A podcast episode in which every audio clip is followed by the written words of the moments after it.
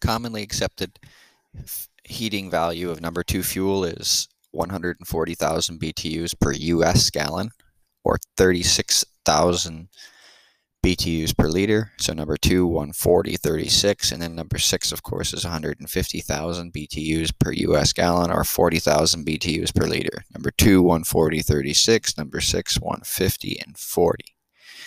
Which statement about number two fuel oil when compared to number six is true? So we need to remember number two fuel oil has a lower viscosity at a given temperature. As well, number two has a lower flash point temperature. Number two, lower viscosity at a given. Number two, lower flash point. Viscosity is a liquid's resistance to flow. Viscosity, resistance to flow. A fuel oil's viscosity increases as the temperature of the oil decreases. So viscosity and temperature are inversely related. As temperature goes up, viscosity goes down. As viscosity goes up, temperature goes down. Which of the following oil types has the highest percent of carbon and sulfur? And that's number six. Number six has a higher percent of carbon and sulfur than number two, one, or four. It's a heavier fuel.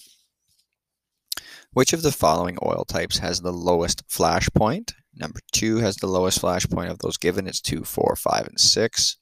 Which of the following has the highest viscosity? the highest viscosity at a given temperature anyway will be the, the higher number of fuel oil. So in this case, 5 is the highest one listed. Which of the following terms is another name for bunker C? That, of course, is number 6. Large droplets from an atomizing nozzle may be caused by a damaged or worn nozzle, low fuel pump pressure, or cold oil. Large droplets from an atomizing nozzle may be caused by a damaged or worn nozzle, low fuel oil pressure, and cold oil. Number six fuel is used as a fuel in which of the following appliances, and that's industrial. It is not used in residential atomizing or emergency standby generators. Number six is used in industrial appliances. Which of the following statements is correct? When properly burned, one gallon of number two fuel oil will produce less heat than one gallon of number four fuel oil. Cold oil or high viscosity problems may be eliminated by, and this one I got wrong on Rod's exam. I put installing a nozzle line preheater. Uh, correct answer is any of the above. So we may do we, we may install a nozzle line preheater, but we may also increase the pump pressure and reduce the nozzle size.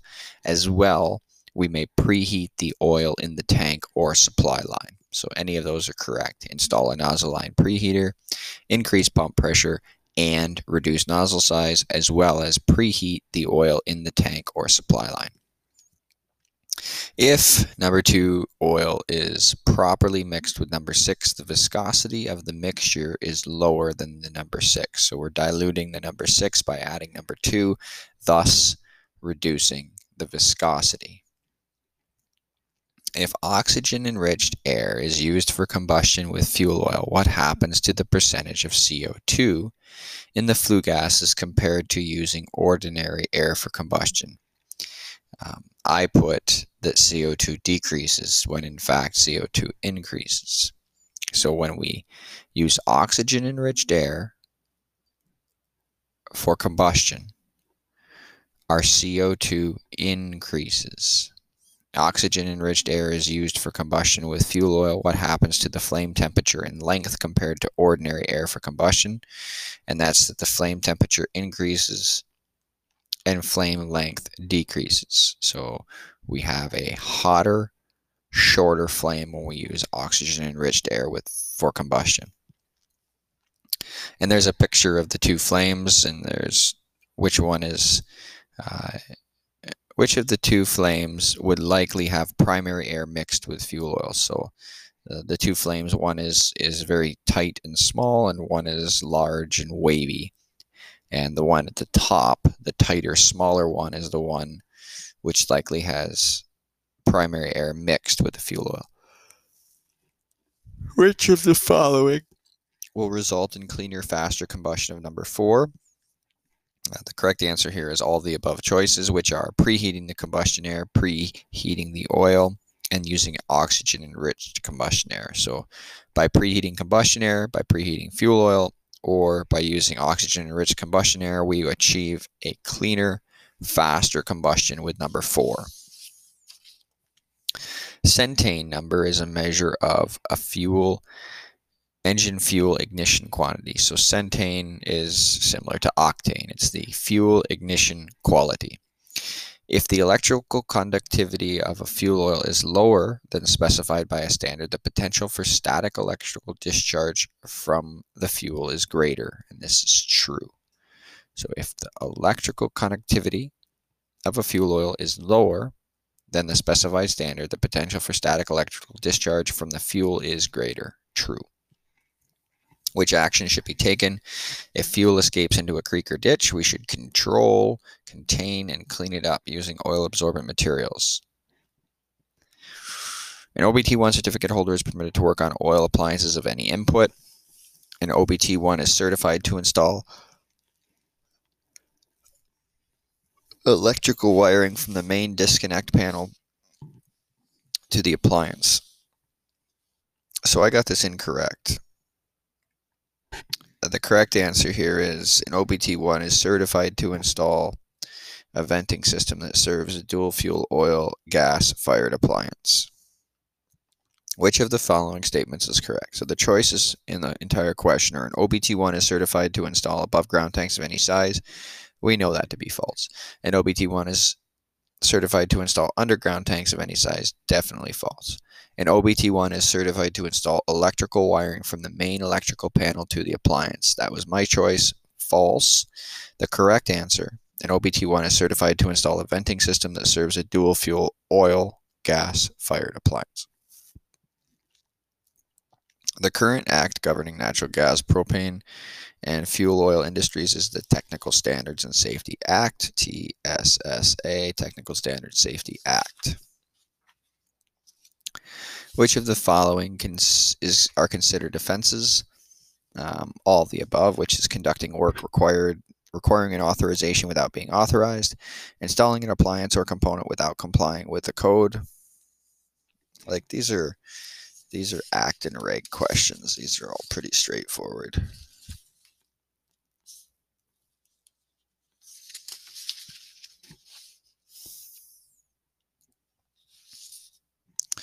So 2,500 liters or less we find in the section 6 of the B139.2. Uh, over 2,500 we find in section 6 of the point 1. Maximum pressure in the vapor space is 7 kPa or 1 psi. Um, maximum static head at the bottom of a tank, unless specifically designed, is 35 kPa or 5 psi. Steel tank supports in excess of 12 inches or 300 millimeters must have fire rating of at least two hours. Above ground steel tanks with an individual or combined capacity of 2,500 liters must have, and it can be any of these, it can be a double bottom tank construction consisting of the tank shell and double contained heads with minimum coverage of 50 millimeters. That one. Also a non combustible secondary containment or a minimum 300 degree integral secondary containment with monitoring of the interstitial space. Uh, supply lines fueling a generator must both be taken from the top of the tank. External dike must be 10% greater than the volume of the tank. Newly installed underground fuel oil supply line shall be approved double walled piping. Underground fuel oil supply lines, newly installed, approved double walled piping. Maximum temperature that a tank shall be exposed to according to the fuel oil code is 38 degrees C or 100 F. Um, we have a picture of a self-contained generator. Which of the following must terminate outdoors for a standalone generator with an integral tank with secondary containment, like the one shown to the right? Um, a. Fill pipe. B. Vent pipe. C. Emergency relief from the primary tank. However, the interstitial vent from between the tanks does not need to be um, piped to the outside. So only A, B, and C, which is fill pipe, vent pipe, and emergency relief from primary. Which of the following statements is correct concerning the testing of newer replacement tanks? And Rod says it's a bad question. It would be correct if it said pneumatic instead of hydrostatic. Um, all the other choices are wrong. And so the most correct one listed is going to be doing a hydrostatic test of a tank. The installer must use a liquid soap solution to leak test all joints, seams, and welds on the tank. So I'll go back and find this code clause, but the most correct is a hydrostatic test where the installer uses a soap solution to leak test all joints, seams, and welds. Overflow vent pipe from an auxiliary tank shall be at least the greater of any of the above, which is um, at least greater than twice the cross sectional area of the supply line, at least greater than 50 millimeters, which is two inches, and at least the greater of not less than the size of the vent connection on the tank. According to B139.10, fuel oil code, which of the following piping materials shall not be used at large installations, and this is the furnace butt weld type F, ASTM 53 type F. According to 139, the external parts of the body of a fuel containing device installed shall have a melting point of not less than 538 C or 1000 F, 538 C, 1000 F. Hard drawn copper tubing conforming to CSA B140 ASTM type 88 type L is the type of copper tubing we must use at large installations. So, large installations, hard drawn copper type L type L hard drawn, type L hard drawn. According to 139.1.0,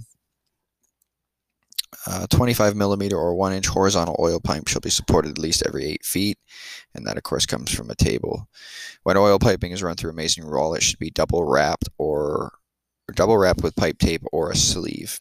New above ground oil piping or tubing at large installations must be pressure tested pneumatically to at least 50 psi and holding the pressure for at least two hours. So, above ground fuel oil piping at large installations, at least 50 psi, 350 kPa, and hold for two hours.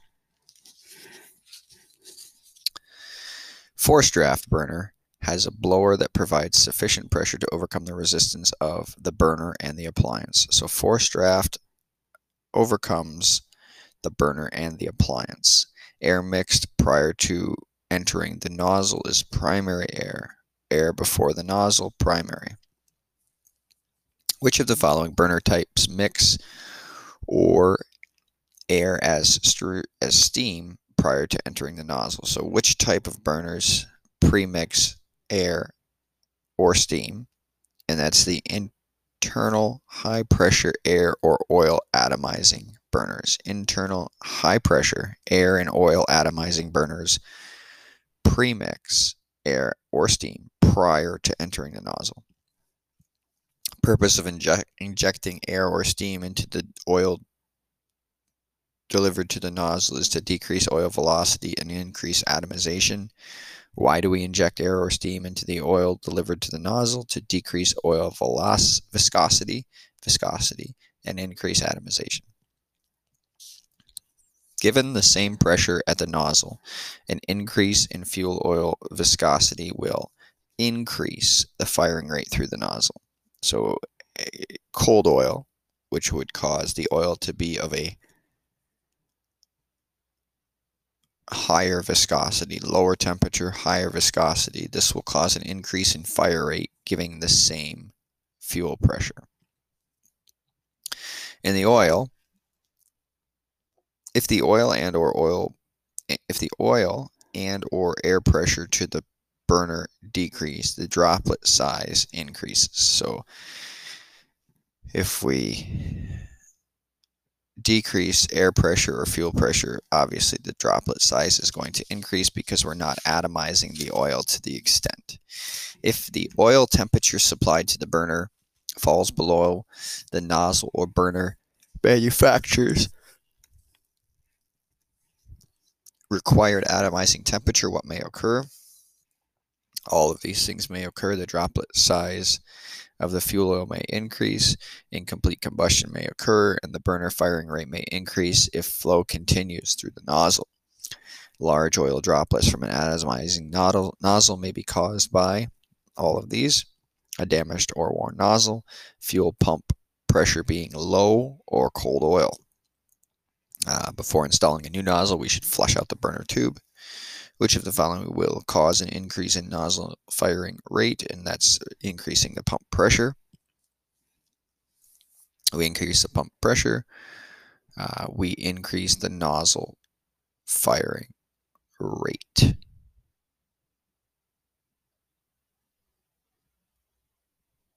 So I guess it just comes down to the choices that we have because if we have low pressure, we also increase the firing rate, right? Given the same pressure at the nozzle and an increase in fuel oil viscosity will increase the firing rate through the nozzle. So if we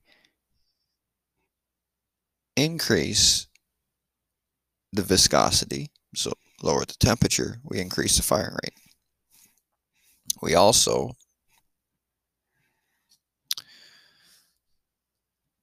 increase the pump pressure. So there was a question, I guess, that had all of these. Um, if oil temperature, I thought there was. Anyway, regardless, you know this. So increasing the pump pressure increases the nozzle firing rate. If heavy oil is not purged from the burner tube after shutdown, it may cause poor, delayed, or unsuccessful ignition of the next startup. Oil dripping from the nozzle after burner shutoff may be caused by a faulty fuel unit cutoff or safety shutoff valve. A cracked or pitted insulator on an electrode may cause delayed or no ignition. The bypass line on a recirculating oil nozzle is controlled by the pressure regulating valve in the bypass line. Multiple non-recirculating nozzle burners, such as illustrated to the right, are used for which of the following purposes, and that's multi-stage firing. Multiple non-recirculating nozzle burners are used for multiple stage firing. Determine the flow rate of a high input nozzle, you need to know the type of oil, number four, number five, etc., the temperature of the oil delivered to the nozzle, as well as the viscosity of the oil at that temperature, the pressure of the oil supplied to the nozzle, the pressure in the combustion chamber, and the size of the nozzle or its flow rating. Which of the following statements is correct concerning low pressure burners. So a low pressure burner would be considered 20 psi or less, and this is low oil pressure burns burners commonly mix higher pressure air with the oil before the nozzle. Which of the following statements is correct concerning low oil pressure burners? And that's that low oil pressure burners commonly mix high pressure air with the oil before the nozzle.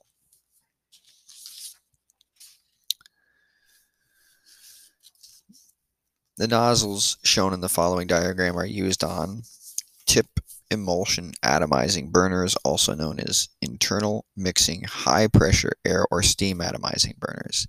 And the parts of this we have are a body, the adapter, that's the same thing, body's parenthesis adapter. And then we have a swirl chamber, a metering set, and a cap. So a tip emulsion atomizing burner, also known as a high internal mixing high pressure air or steam atomizing burner contains a body, also known as an adapter, a swirl chamber, a metering set, and a cap. Which of the following diagrams illustrate two-stage firing? And this is a picture that we've talked about before. There's um, a main safety shutoff valve, and then in parallel with one pipe going to a single nozzle, there's a parallel path controlled by a solenoid.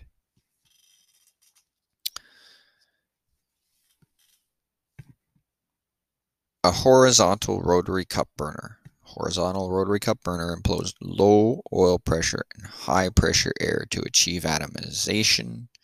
Horizontal rotary cup, low oil pressure, high pressure air. Internal mixing high pressure air or steam atomizing burners also known as emulsion atomizing burners, mix the air or steam with the oil before they enter the nozzle. So internal mixing, high pressure air or steam atomizing burners, also known as emulsion atomizing burners, mix the air or steam with the oil before they enter the nozzle. Internal